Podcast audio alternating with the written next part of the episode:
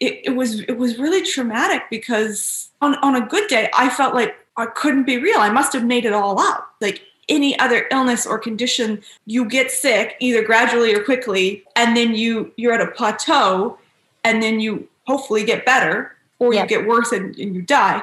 But this sort of like on again, off again was baffling. And it was like, it was so hard to explain to people. Welcome back to the Pajama Interviews. I'm your host, Michelle Irving, and this is a podcast for women living with chronic illness. This week's guest is Sydney writer and author Ashley Kalagian Blunt.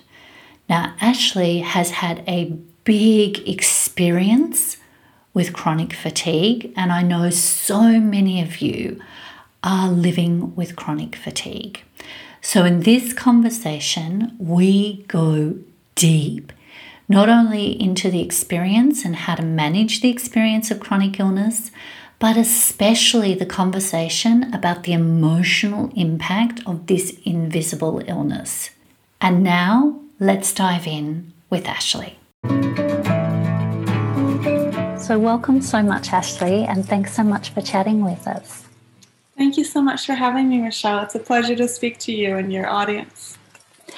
I want to start first with can you tell us firstly about your condition and how you came to be aware of it, what the experience was like for you? Yes. So I had a very long experience of becoming ill because I had what's called insidious onset.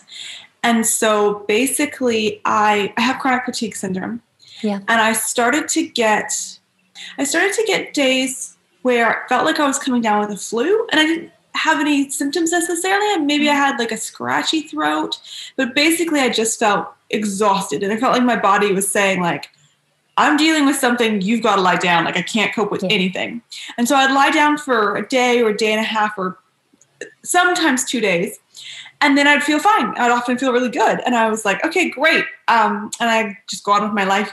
And it, when it started in 2016, late 2016, there was enough people around who had colds or flus or whatever that I could right. sort of always explain it. Mm-hmm. But then um, in 2017, early 2017, it started to become every two weeks that I would get, I would lose at least a day. And I started to think, I looked around at other people in their early 30s and I thought, wow, no one else I know is losing this much time to yeah. to fighting off colds and flus and never getting a cold or a flu uh, during that period. But I was doing, I was working uh, not full time, but I was working quite a lot, and I was also doing a master's degree full time. And I was taking really good care of myself. Like I was exercising regularly, I was still seeing my friends, I was eating properly. Like I wasn't, you know, the sort of stereotypical grad student uh, yep you know eating chips and staying up all night like i i was always in bed by 10 30 I, that's all i always have been um, but i just i thought okay it's clearly just the stress from working and trying to do the the degree. And i was submitting the degree in april. So i felt like okay i can i can make it through to april and then i'll feel much better. Then it that's this is the problem. I'll feel fine. And then in may after I'd submitted my thesis, it just got worse. It just got so much worse. And I had a birthday party, and I was finally seeing a lot of friends that I hadn't seen of course. very much while I was doing the degree. And so I'd invited everybody over, and I got all this food, and got this big cake, and I was really excited to celebrate. And you know, people started showing up at about 7 p.m. And by 9:30, I just I was so sick. I everybody had to leave. I was just like I can't, like I couldn't stand up. Um, so that's when I started going to the doctors and i knew i knew it was going to be a long road with the doctors because my symptoms were so vague and there were there were symptoms that i was having that i didn't realize until later were symptoms yeah uh, but i don't know if they even want to help the doctors identify things so i had what's like what i now know is alcohol intolerance where i'd like have one drink and it felt like I had a glass of sand and I was just so parched. I could drink a liter of water after that and just still feel incredibly parched. And I honestly just thought like, oh, this is just, you know, I'm getting older. I'm, you know, I'm in my 30s now. I guess this is just what happens to some people. Yeah. But now I know that was part of what was going on. So the doctors started testing and they started at first kind of slowly. They picked a few conditions and they started testing for them. And then they would all come back fine. And like said, you know, my symptoms were getting worse. I was spending more time in bed. I was working a nine to five office job, and I was finding I would come home from work and just have to just sit, you know, on the couch and do nothing because I just I was so tired and I was going to bed 7 p.m. some nights. But then also I was still having days where I felt really, really good. And so the doctors kept testing and they, you know, now it sort of expanded and they just started testing me for everything, but all the tests were coming back fine. Wow. And say, like, I had specialists say to me, you know, on paper, you look perfectly healthy. And it wasn't that they were denying what I was experiencing. They were just saying, like, there's nothing in here that is telling us what's going on. I had I had really good doctors actually. And so it took six months because chronic fatigue syndrome is a diagnosis by exclusion. And my doctor yep. wanted to get me in with an infectious disease specialist, which was quite tricky. So it took six months uh, of tests and and doctors, and I had everything. Like I had the full body CT scan, I had a brain MRI, and they found absolutely nothing.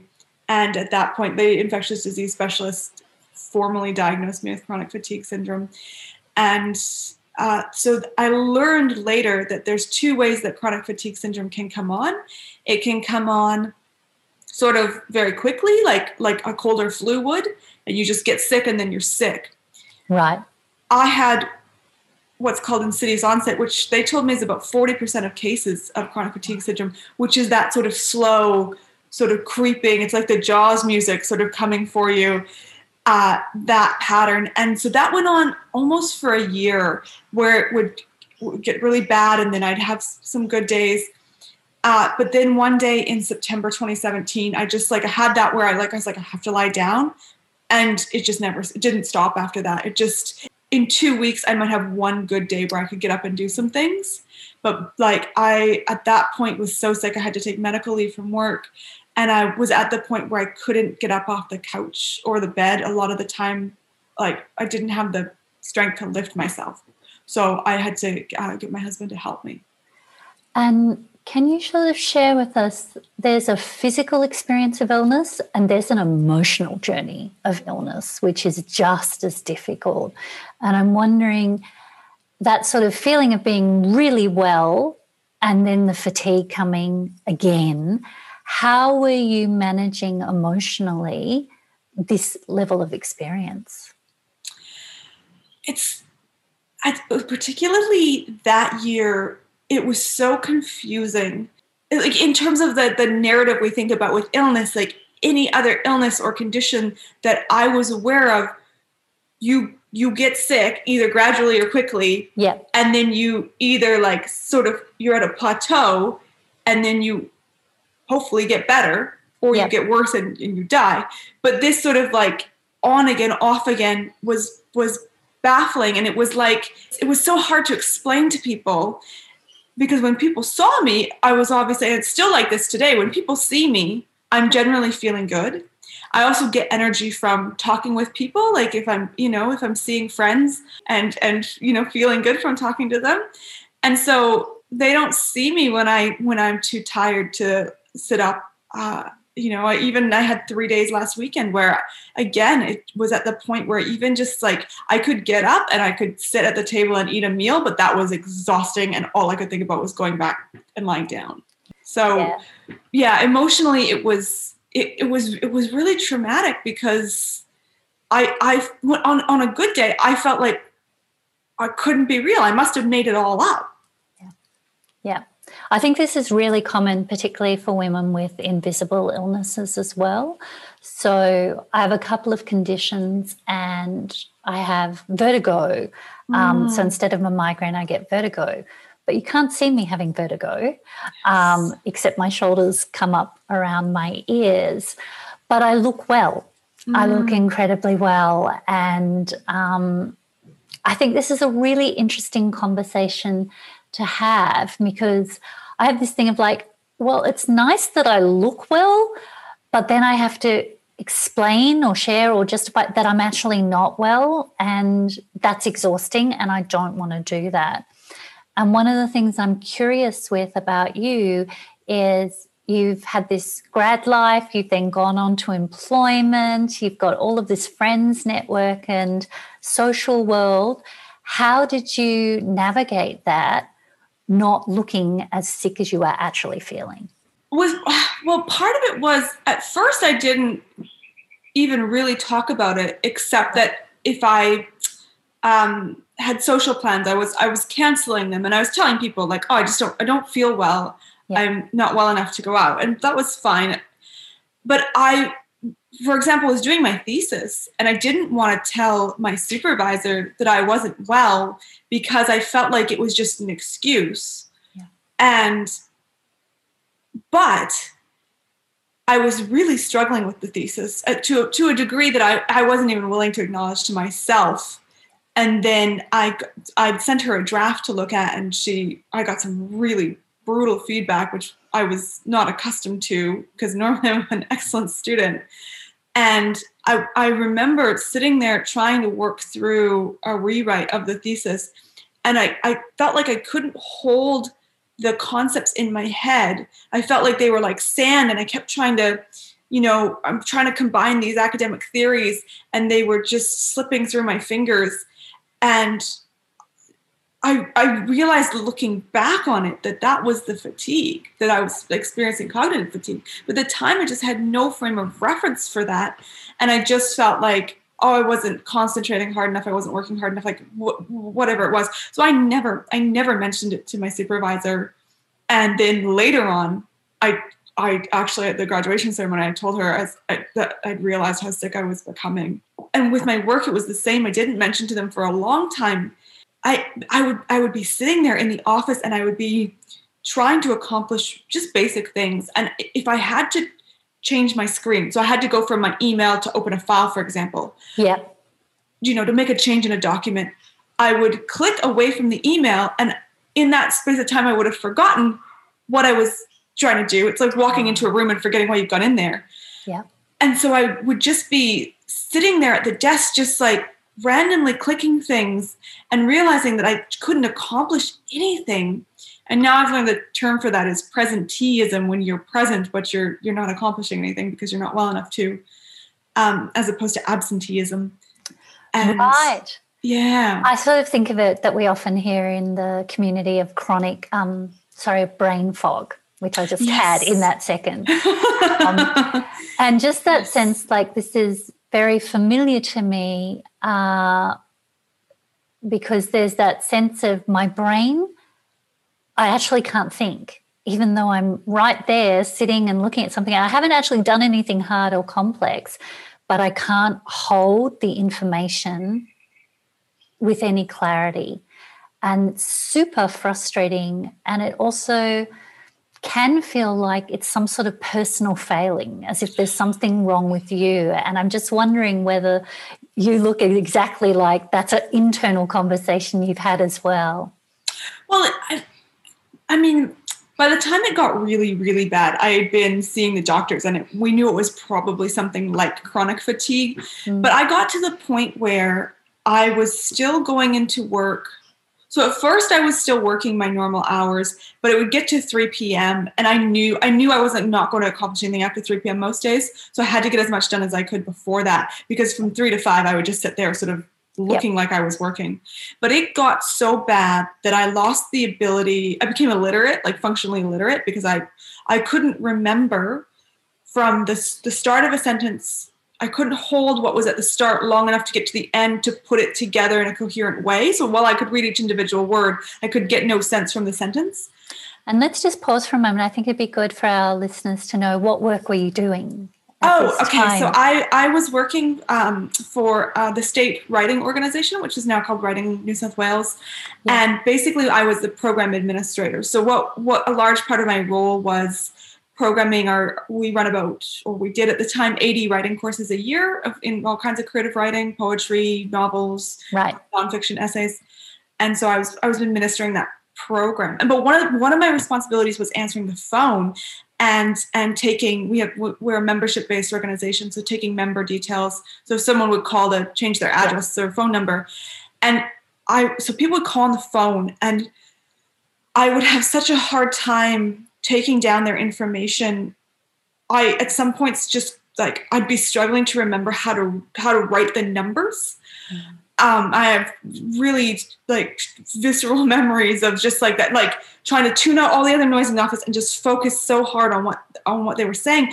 I had been offered a PhD scholarship after my master's, and just it just made me realize how much um, like health is a intelligence requires good health. Like you can't you can't perform at at a cognitive level if your if your health isn't there. Yeah.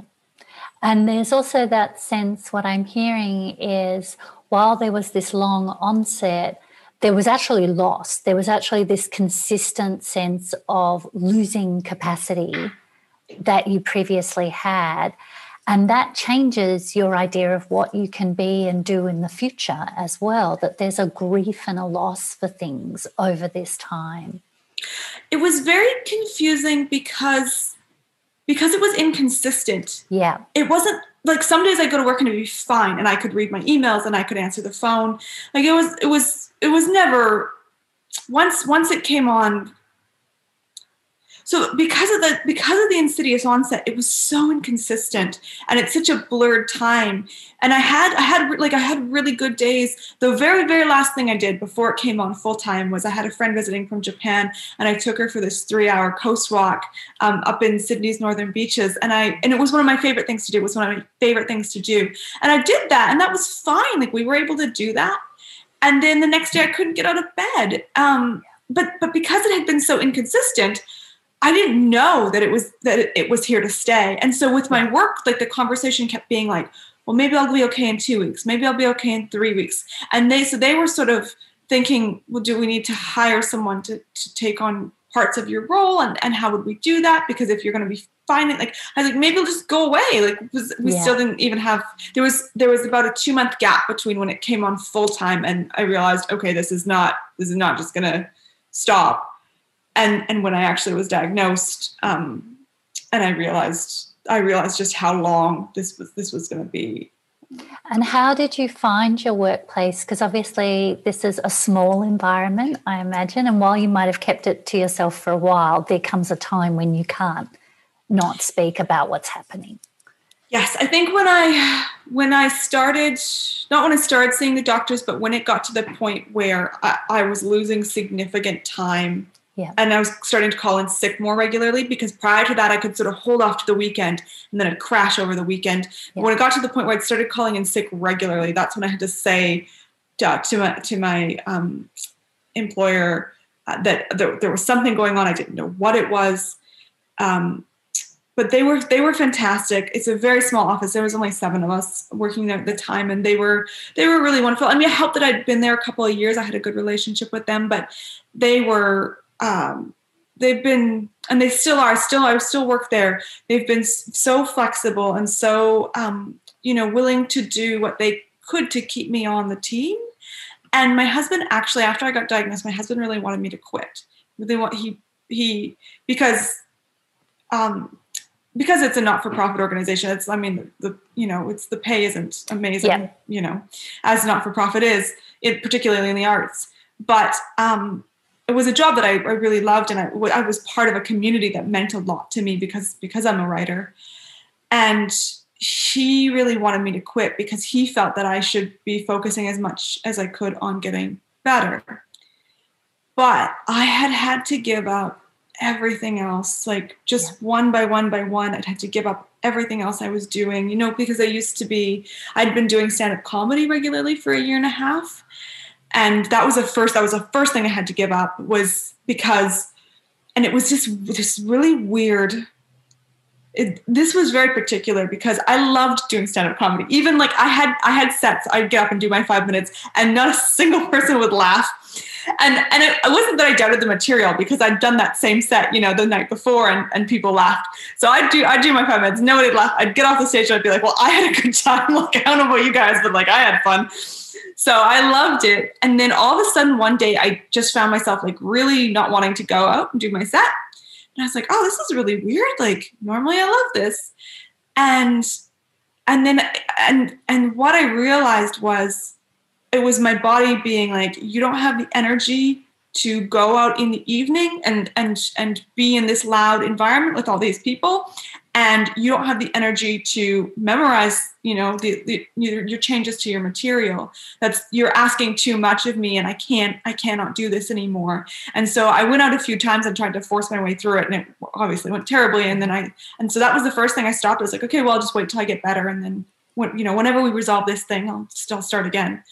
Um but and then i'd given up you know just other commitments i had to start culling so because my work was willing to let me just work two mornings a week, basically they brought in someone uh, to fill my role temporarily, and they said if you could just come in a couple mornings a week and just support her, like make sure she's on track and work with her, um, we, like we can make this work, and then and then your job is there for you if you're if you're able to come back.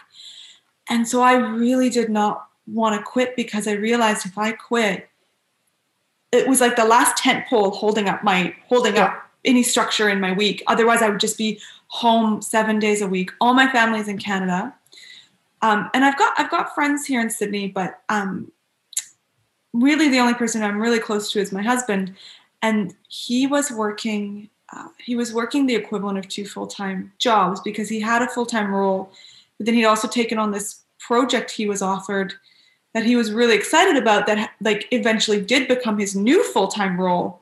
But in the interim he had to do both at the same time. And that meant he was working up to 14 hours a day going in on the weekends. He was he was not around. And so if i if i gave up that job i was going to be 100% alone. And what's interesting is that you were actually able to negotiate and they were negotiating with you to keep you that's what I'm hearing. That actually it wasn't just you negotiating to keep your job, they were negotiating to keep you, which is extraordinary and beautiful. It was. I was lucky because I had a I have a I had a very particular set of skills, like in terms of my background uh, in education, but also online teaching. Uh, so I like have experience in curriculum design and and and delivering workshops online. And they were at that time looking to expand their courses into the online space, which so good that we did that at that time because we were ready when COVID hit. We we had built in a, an online component, and then we just basically flipped everything to online. So that it was good that we did that. So I was I was lucky in that like I had something they wanted uh, that that motivated them. Um, but also they were just you know lovely understanding people which i think makes a big difference as well like i think um, uh, it helped that I had skills that, that, that were in demand, but they they're also just lovely people. And so you've had this experience, you get the diagnosis. You're also spending a lot of time at home lying down, and your husband's working. And you also write two books. So, so how does this all happen? like, share with us the, the real raw truth of what did that actually mean for you? So the writing is something I've been doing for a long time, and and people and people say to me, actually, you know, I'll be talking about being sick, and they'll be like, "Yeah, but you you wrote a book," and I was like, "Okay, wait, don't stop," because books don't just don't just get written. That's right. Um, particularly when you're, you know, an emerging writer and you're new to writing and you're trying to figure out um, your writing. So it's a, it's a super long story, but the, the very condensed version is that um, I started writing a book in 2009 that was based on my great grandparents' survival of the Armenian genocide. And it was a topic that I needed to research. And at that time, I was still in Canada. I did a big research project with my family in Canada, and I went to the community where my dad grew up and interviewed all the community and um, discuss like learned learned the stories but learned also how much had been lost in terms of their stories. And and that propelled me to go to armenia. The thesis the first thesis i wrote here in sydney um, in 2011 was was connected to cultural identity in the armenian community. So i'd start so i'd started writing this book back then and so this is years and years before you were unwell. This is you at your peak working Exactly, exactly. And uh, so I, I was really striving to develop a writing practice at that time. And you know, it's it's hard to put yourself out creatively and to do unpaid work and to not know if it's going and to, to not know if you're if you're talented enough or if you you know you have the capability to develop those skills. Uh, it, it's that's that intense creative uncertainty. And I was also coping with anxiety at the time. Um, so you like all of that was going on. And but i kept pushing and i so i had a friend who was sort of wanting to do the same thing and we had this really lovely friendship where we would we said well we both want to do this so why don't we just get together? We'll you know we'll set a certain amount of time we're going to get together at a cafe or library for an hour two hours and we eventually built it up to three hours put our phones in our purses and just and just work on our projects and then and then we had each other to rely on and so once we'd done that for several months, I found that I could then, I was in getting into a good routine and I could just sit down at home and do it on my own without all that sort of yeah. mental uncertainty, um, you know, making it too difficult.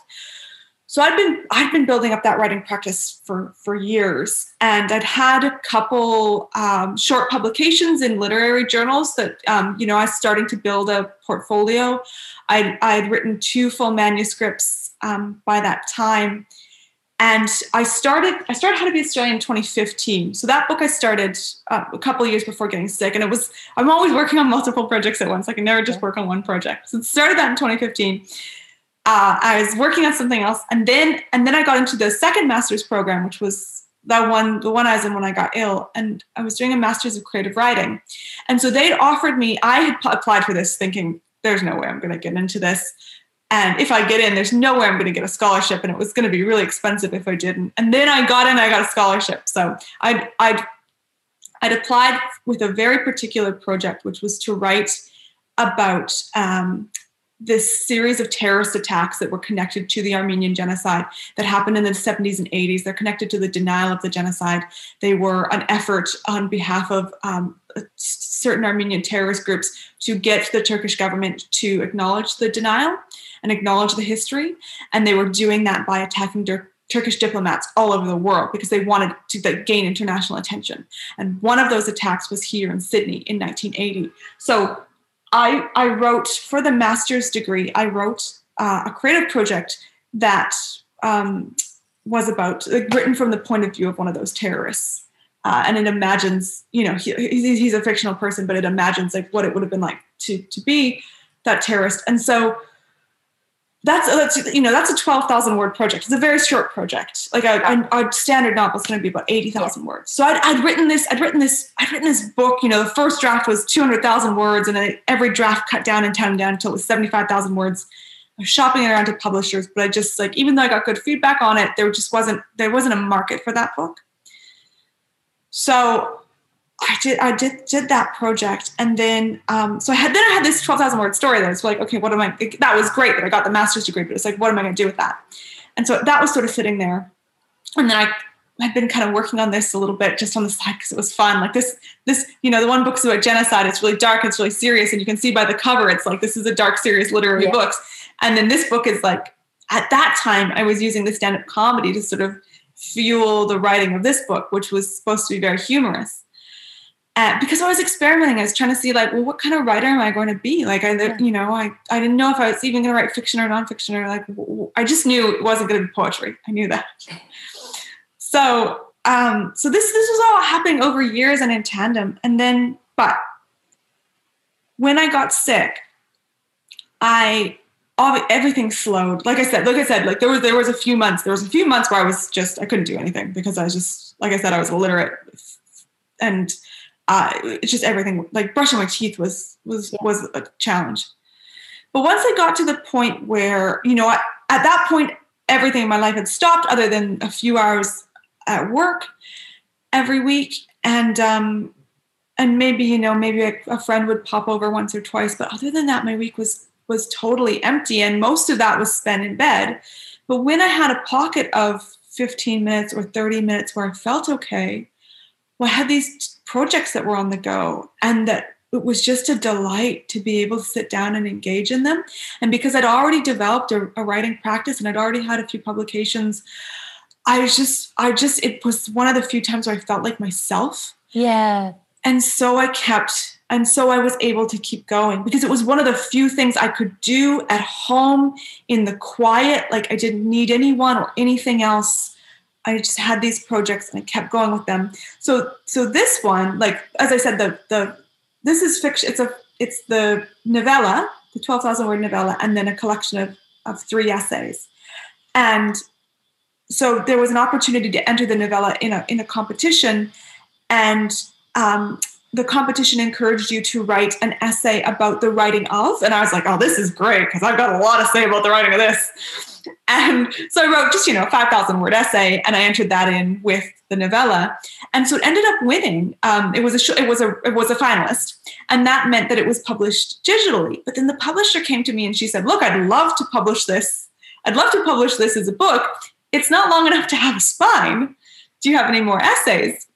or or other works that, that would that would sit with it and i said oh well i've got these two previous publications like from before i was ill so i so we just combined all of that and then the publisher did a fantastic job uh, she included um, a lot of my photos from when I was in Armenia. Oh, so wow. like those are these are Armenian dancers oh. on, a, on a it's it's a gravel soccer pitch at uh, one of the schools I visited.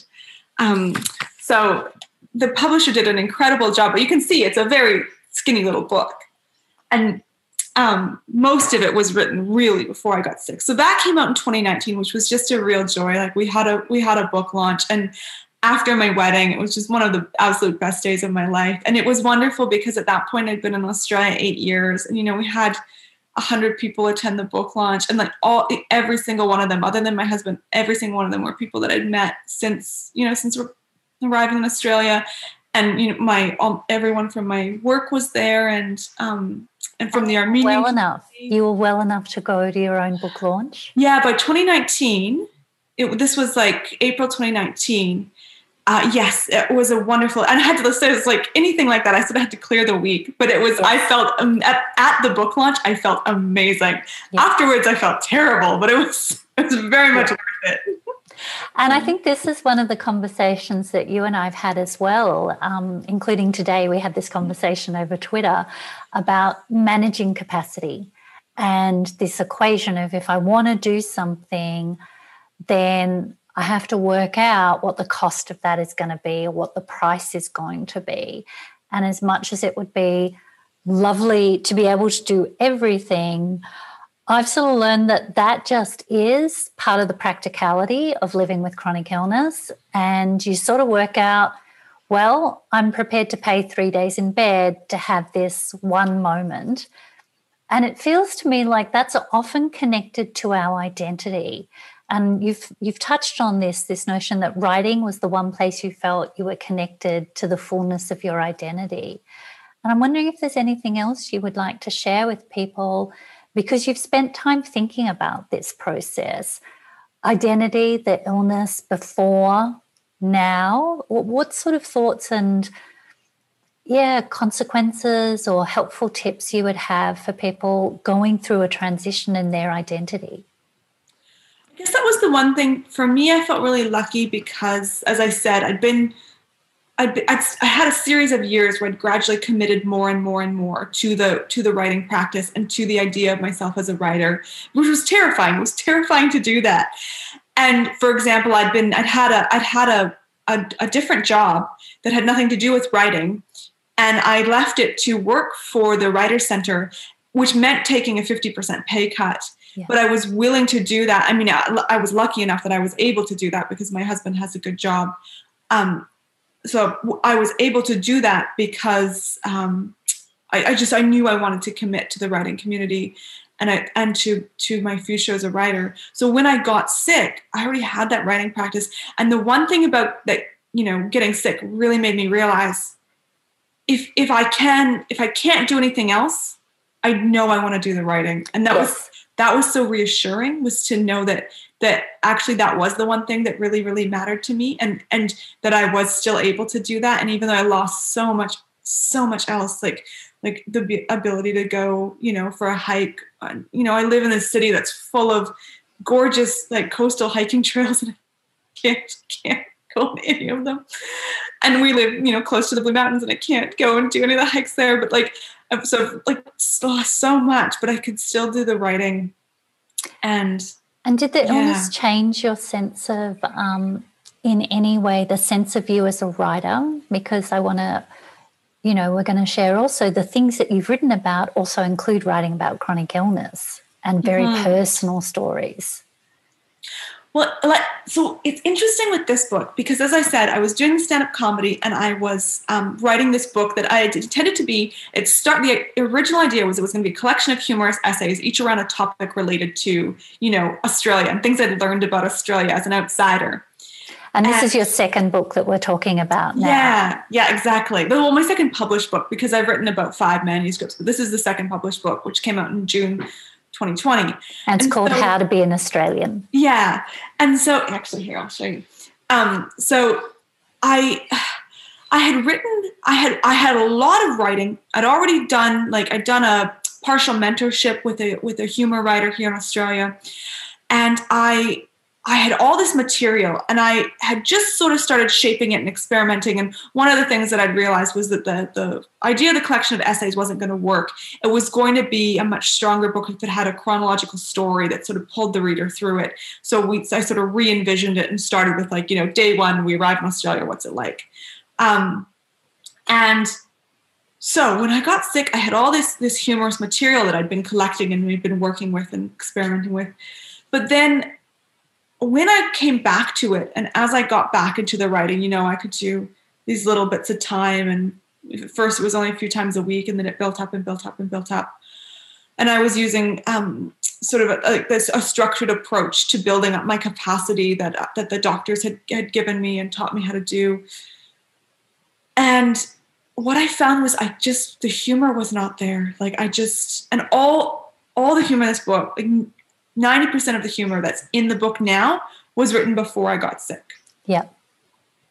What I wrote after getting sick is the is the emotional core of the book. That's when the book started to take on this emotional depth, which is, you know, about about um, sort of moving from what's called the odyssey phase in in life which is when you so you you graduate from from university you finish your schooling and you've got these like beautiful wonderful years of like being an adult but you don't quite have the responsibilities of a, an adult yet. Like if you're not married and you don't have kids and maybe you're not committed to a serious career at that point but you've got this incredible freedom. And i i that was I had waited for that. I did not enjoy being a child. I wanted to be an adult so badly. And then as soon as I graduated from university, I, I moved to South Korea. I started to move to Spain, ended up in South Korea. That's a different story. Spent a year in South Korea. I went and volunteered in Peru for six months and traveled around South America. I traveled around Southeast Asia. I went and lived in Mexico and worked for a year, and I loved it.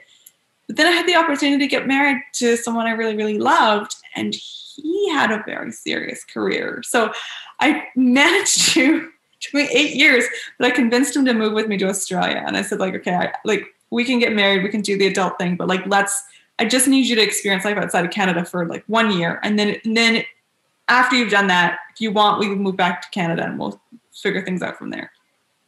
So all of the part of the book that covers this you had written before you became unwell. Well, I had written uh, no, actually, I'd, most of what I'd written about was just comedic things about Australia, like about, oh. um, like they've got these, um, they call them biscuits. They've got these cookies called Iced VoVo, and they look like they look like a woman's private parts. Like the way they've got like it's like this pink icing with like like shredded coconut. and like that's to me, I'm like that's the first thing I think of when I look at these. I'm like, and then you name them Iced VoVos. I'm like, what are you? These are these? my childhood cookies. Like that is these are the most favorite thing that my five year old self loves and loves. So i'm really getting a feel for the outsider perspective on australian culture here. yeah there's so much of that kind of stuff in the book. Like there's so much of that. Or the fact that like kookaburras has have been used in hollywood movies um, as the soundtrack for monkeys because some hollywood producer back in the 30s it turns out decided that kookaburras sound more like monkeys than monkeys actually do um, so just all kinds of random stuff like that. So that was all written before I got sick. But then after I got sick, it was writing about how I felt like when we we moved here for a year and that first year was was great. But then it was like when my husband said like I've got a really good job here and we both really like it here. Why don't we stay for a while? Like this open-ended yeah. let's just, you know, I'll, I, I can get a work visa through my work. That's for four years. Let's just see what happens. And I realized, oh, okay, this is this is adult life as you as you make these compromises. Like we're staying here for his career, which was fine. But it meant that I had to sort of I had no I had no control. And all of a sudden I was like, I'd finished that master's degree. I had no job, the the career that I thought would um, uh, you know develop from that master's degree was that was I was totally wrong about that. So I had no career prospects at that time. And and and and then it's there's this vacuum in my life now. I'd been this traveler, I'd lived all over the world, and now I'm like, I'm like, well, I like Sydney, but I, I like I don't have a I don't have a life here. Like I've explored everything, I've done all the tourist stuff, like, and now I'm just sort of sitting here and so into that vacuum, just anxiety, just like all of a sudden, my, like I was just, I just, my anxiety started to start to spiral and get really bad. And so I hadn't intended to include, and then what does that mean for your marriage? Like, what does that, what does that, what does that, yes. how does that affect the marriage? when when you've got one person who's got a great career path and, and prospects and and is is perfectly happy to to, to, to take that year by year and you've got someone else who's just sort of, sort of spiraling and being like i don't know what i'm doing with myself all i know is that i'm trapped here and it's not that i want to leave but it's also not that i want to stay so i had not planned to put any of that in this book right but that became the core of the book because and i think because at that time i was coping with with challenges in the marriage and so it it funneled all that emotion funneled its way into the book. So the book is on the surface a very very funny book about an outsider's perspective on Australia and how I think Iced VoVos are inappropriate. But, but okay. at, its, at its core, it's about being being young, being a young adult, and and coping with what that means, and being married, and um, making decisions, um, you know, in an adult way, and and coping with mental illness. And then you've t- talked about this and you've written about it, and I think it would be beautiful to explore here for our listeners as well. Uh, the marriage was something that was complex, and the illness came along. So I'm wondering, were you you've you know you've talked about actually what was going on for you and how do how do you manage somebody having a career in bloom and the other person having the actually it's a struggle to work out who I am in this moment and at this time. And you have to work out your own life in that while somebody else is blooming. Like none of that is easy. So how did you work through that? Well i think i mean my husband and i are very different people. He's he's an accountant. Well, he was an accountant, and he was an accountant for you know up until very recently. So for a long time, he had about twenty years as an accountant, and um, we we love each other very much. But we're uh, he comes from a family and a, and a, a family culture where you don't talk about emotions. Like it's very English in that sense, right. like and very Australian as well. Like you, you know, like you just like just just pretend all that stuff doesn't exist. Yeah. And I I come from a, a family that's a, a, lot more emotive and expressive, and and also just as an individual, I'm just someone who like talks about emotions a lot and has a lot of emotions, has a lot of big emotions. All they're always happening all the time. So so we had those differences, but I think you know our our our differences had been building up, and you know sort of those cracks were starting to spread but because we've been so busy like once i i had you know sort of started to figure my career thing out and and and steve is wonderful. He he encouraged me to lean into the writing. He said you've got this time. You want to write this book.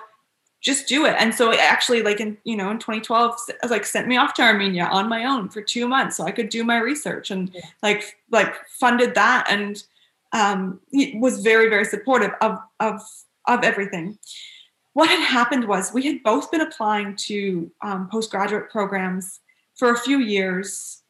And um, it happened that we both got accepted and both got into master's programs with scholarships at the same time. And he, he was working full-time and doing his program full-time. I was doing my program full-time and working part-time. And we knew we were like okay when it started we were like all right this, this is going to be really hard two years. But we're just going to push through it. And um, when it's done we will then make sure to take some time to reconnect and and do more fun things together and take more time off together. But we knew we were going to have two years that were going to be very very intense. So what i'm hearing in that is you said we're actually two individuals. We both have aspirations from our individual self and we're going to make an agreement about how we're going to manage this next two years of time while we each pursue our individual goals Mm-hmm. Is that is that an accurate summary? Yes, absolutely.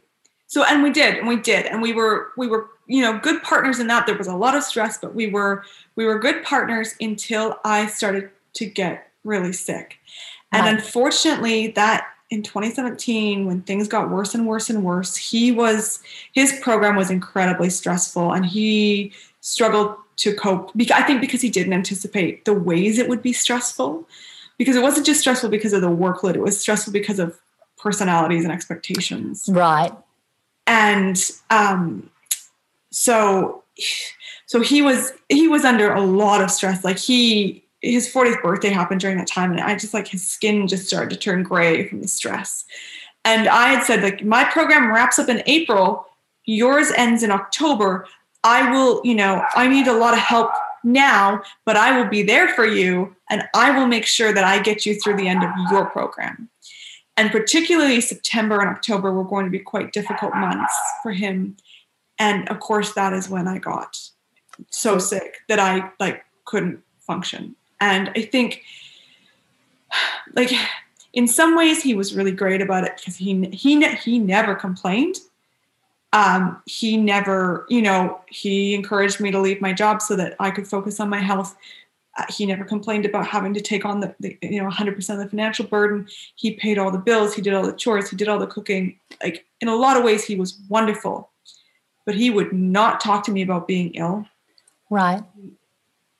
didn't he came to only a couple of my doctor's appointments. One of the appointments he came to was with the infectious disease specialist who said you know we're, you've got chronic fatigue syndrome that's the only explanation for this and he said generally it lasts three to five years it could be 10 at the outset and we walked out of that appointment and steve went isn't that great you're going to get better Wow. So you heard completely different things in that appointment. it was like he'd skipped over everything i was going to have to go through Yeah. And that for me um, brings up the notion of being unseen in your actual lived experience. And that in itself is stressful and distressing. Yeah. Yeah. And I could not convey that to him. He just was not willing to hear that. And and he kept telling me, well, you just gotta be positive. You're just gonna have to get through it. Wow. Yeah. And how did that make you feel? Like these that starts to widen the gap. Like I can see then, okay, this illness is physically demanding, it is personally, emotionally demanding, and we are not on the same playbook in our marriage agreements about what this actually means. And I had like, I mean, my I had I could call my parents via Skype. Um, and had a couple close friends I could call, but the time difference between Australia and Canada is quite difficult. And and also when people can't be there, like I think I would have had a different relationship with my parents in terms of like coping with the illness if they had been here Yeah. because they were far away and they couldn't do anything. I didn't want to burden them like unnecessarily. Like I told them what was happening and I was honest, but I didn't tell them how hard like certain aspects of it were like like that aspect. Like Yeah. And I knew it could have been worse. Like I, I'm very grateful for everything that Steve did do, but I, I like things started to get bad. Things started to get really bad because a like he wasn't here, and he could have been. He could have physically been here more because he could have like in the evenings come home and worked from home Yeah. instead of choosing to stay at the office.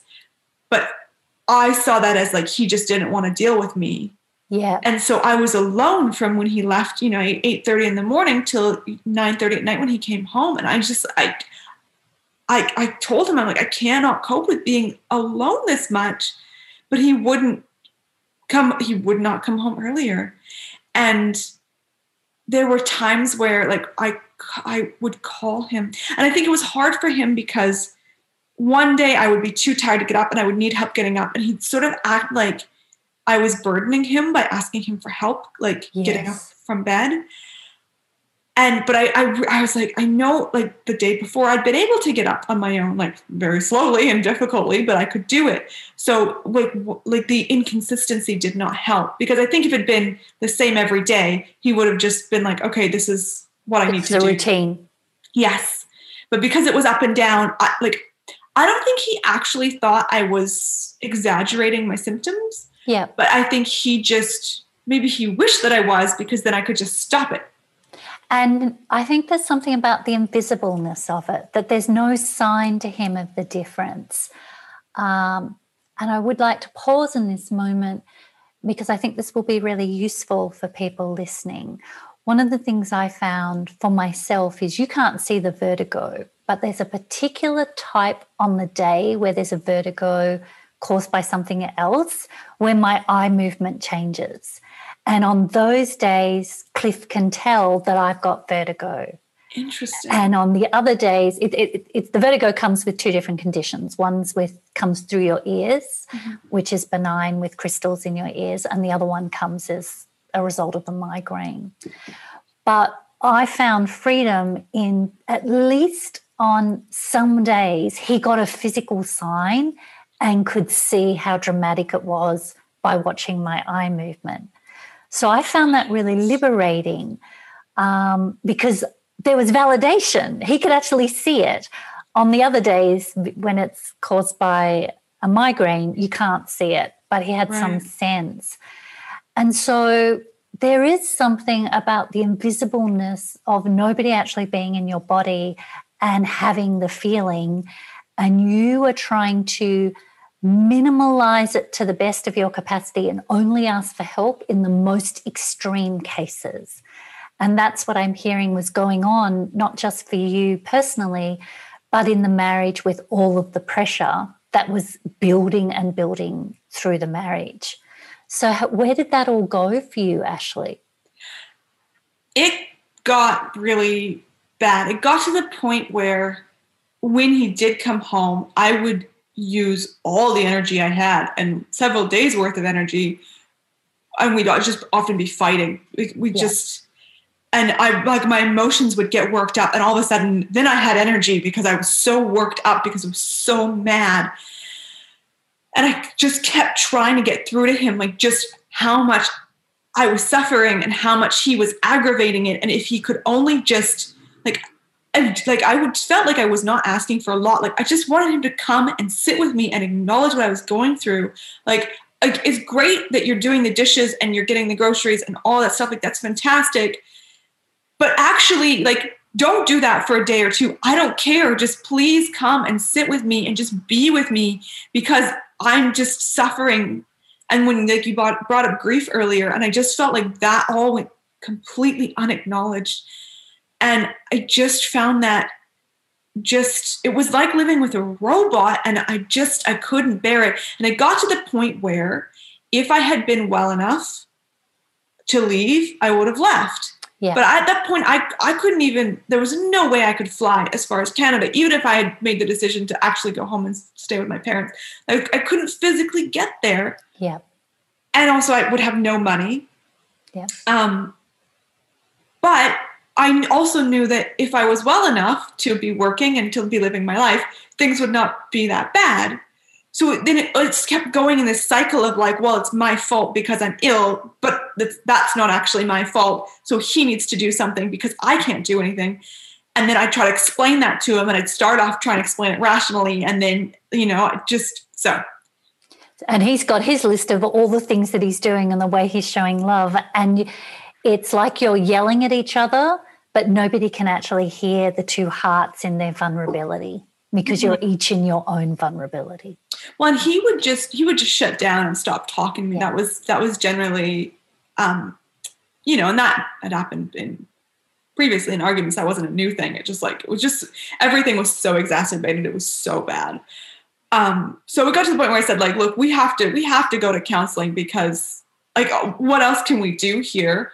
And I'd say there were had been times before where I'd sort of thought, you know, I'd propose like, oh, maybe we should do something like that because I'd seen I'd seen all kinds of you know counselors and um, psychologists for anxiety and depression previously in my life, um, whereas he had never done anything like that. And I knew it was it had gotten very bad because he he agreed. He was like, yeah, we should. We'll yeah, that's fine. If you want to set that up, we can go do that and so um, I was lucky again at that point I was well enough to go and you know we were going once every two weeks for an hour so I could I could go and even I had um, had explained my condition to the counselors the counseling office and they had said that they would waive their normal, like normally you need 48 hours to to cancel. And oh, they said they great! Flexible with that.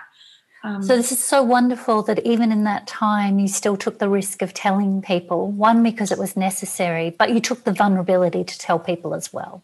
Well, mostly because I wasn't willing to lose that money. I was like, "This is expensive. Yeah. I'm yeah. not. I'm not willing to lose this money." And they were again, they were very good about it. Um, so uh, and I think maybe maybe there was one time where I actually had sure. to, to, cancel last minute, but um, so so the the you know just having the space to talk, you know, with with like sort of a referee there, just changed the dynamic a lot, and it, that helped so much. But also they gave us a lot of tools, and I mean it was it was hard work because we had to we had to learn these tools and learn how to use them with each other. And um, and you know steve finds because of his upbringing he finds talking about anything emotional exhausting. So he there was he could only his tolerance was very low. We could only do so much. And then that was kind of it for him.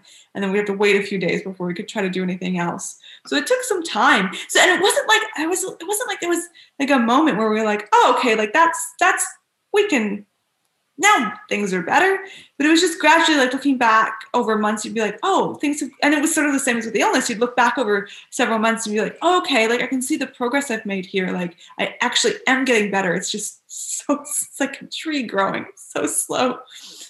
Um, so, but I think one of the most valuable things that the counselor said to me was that um, some people use work as a safety blanket and that like that's how they process their grief is they go to work because it's a safe sp- space for them yeah. and that made me realize that like that made me able to forgive steve for all that time um, because he like I, I, realized that i'd just been looking at it through my perspective where i would not i would never use work in that way yeah. but i could i realized that she was you know that was what he had been doing and so that didn't make it okay, but it made it forgivable.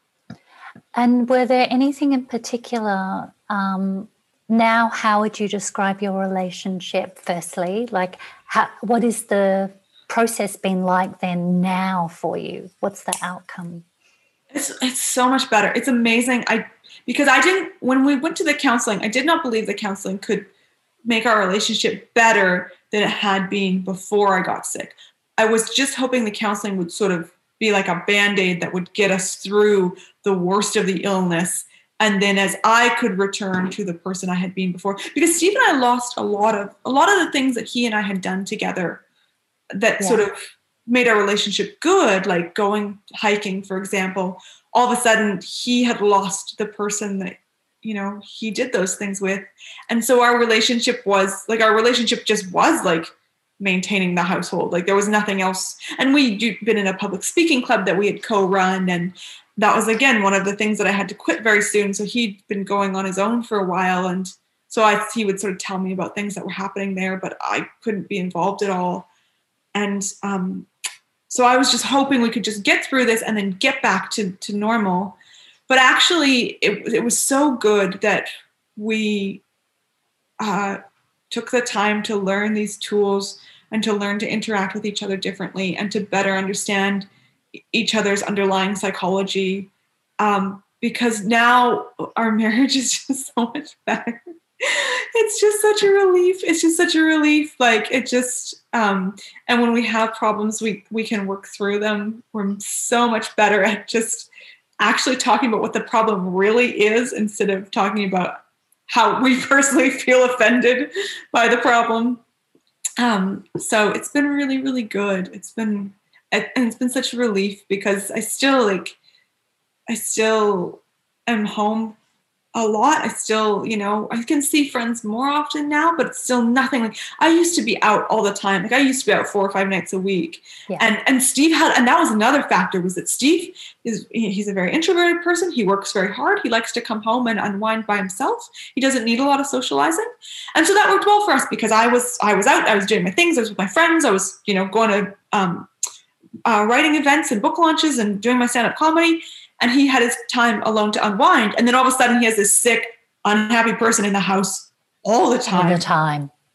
so and I and I acknowledge that I knew that. Um, but now, I mean, I still it's still very rare that I go out without him. Like in a, in a good period, it's maybe once a week. Mm. Uh, so and, and I try and I try to if I can, so he can have that downtime. But it's like even though I'm here a lot, and we're you know we live in a one bedroom tiny apartment in, in urban Sydney. Like we don't have a lot of space. There's there's like one door he can close basically, unless he's in the bathroom. There's like one door that can separate us. So, um, but it's so much better now. It's so it's it's it really surprised me how much better it got.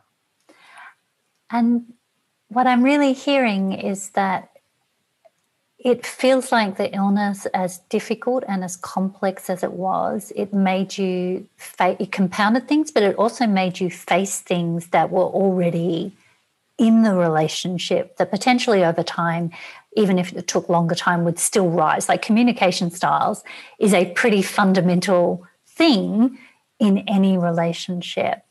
I'm wondering, are there other things that you would now say, while nobody would wish to be ill, perhaps there are things that you feel it did bring you in your own personal strength and development. Get uh, what you said is absolutely true. I think probably we would have been pushed to that point at, in our marriage at some point, and and and this was um, just was just the the thing that that made it like turned it into a crisis. And I'm like as I've said, I wish we I wish we'd done that years before but we probably wouldn't have because we our lives were full and we were busy and we could just you know kind of ignore things.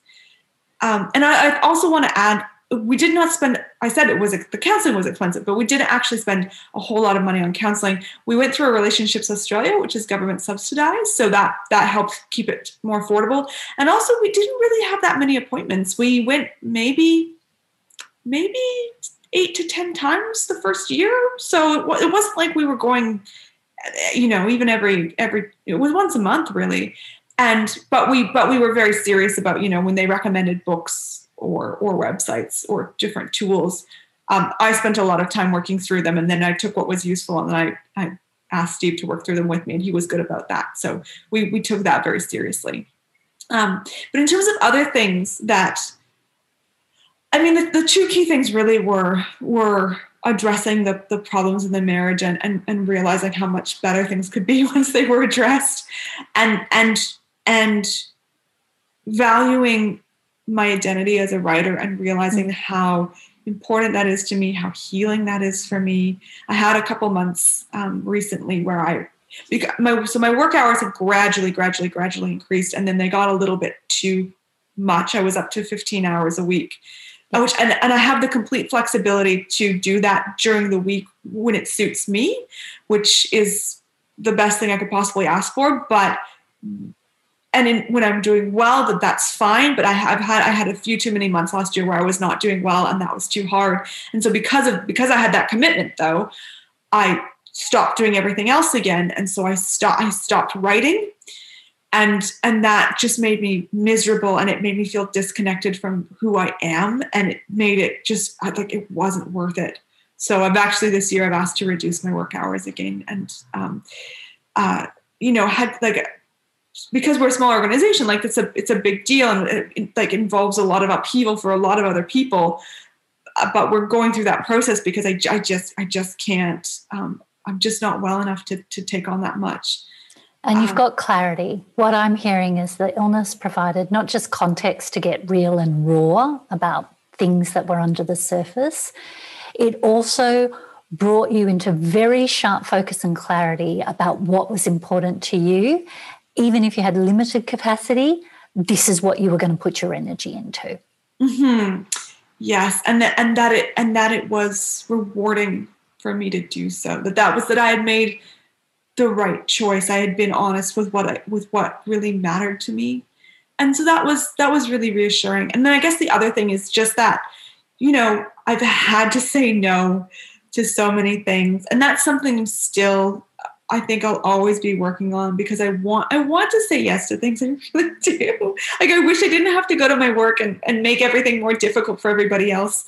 But I I I had to do that. There, I just had no option. So I've gotten a lot better at at being more firm about my boundaries and about saying no to things, and and I I I think that even even if I magically get fully well again at some point in my life, I think I I will still have that skill and I will still have the confidence to do that. Thank you so much. I mean, it's so rich what you've shared, and it's so honest what you've shared, and you've really revealed what's in your heart. And I want to personally just say to you that's so nourishing for all the women who are perhaps lying in bed listening to this process and to hear that you found a way through for yourself and we haven't glossed over it and it's not pink fluffy clouds and rainbows and everything's cured. No. no. But you found some parts of you that can move with the illness and still flourish. And I always, um, I love that final point that you're sharing about the no and having to say no. For me, I think illness it will teach you badass boundaries very quickly. it's a life skill, but you will learn critically how to set a boundary because you cannot move into your own well being, even with a limited sphere, without having super good boundaries. And it's a necessary part of your own well being. And I love to hear that while it's been a struggle, it's something that you've identified as an actual win in the process of being unwell. Yeah, definitely. And I think one other thing is that I've actually met really amazing people and been able to connect with people differently because once you've had this experience and it, and you know every illness is unique but at the same time there's a lot of commonalities so i've actually uh, you know become really good friends with uh, another writer i know who has chronic inflammatory demyelinating polyneuropathy, which is a rare um, version of Guillain-Barré syndrome. And uh, so he and I host this podcast together now where we've started interviewing writers uh, and other creatives about uh, about health. And we interpret health really broadly. So we've interpreted it in terms of things like um, intergenerational trauma, for example. But we've also interviewed people with postnatal anxiety and um, uh, we just did a fascinating interview with someone who has vulvodynia, which is just very intense chronic pain that can last, like in her case, has lasted for years. And she's just come out with a debut novel um, fictionalizing some of her experiences and, and looking at also the history of that condition and, for example, how it was treated for women in the late 1800s, which was brutal. So, um, like just being able to have those conversations on a really intimate level, I, do, I don't think I ever would have, you know, ended up pursuing a project like that as, as a healthy person. And and it's just it's it introduced me to amazing people and and allowed me to connect with them in a really personal way. Yeah, I feel the same. I feel like we come into these discussions no matter what the condition we have a shared heart and we have a shared language and we can shortcut things with each other. And there's all of these vibrant, beautiful, amazing women, and we don't have to be in silence and we don't have to be isolated. And this project for me is about making that much more visible with each other, but also that we have an honest conversation about the difficulty and the things that come through it that actually are part of our strength.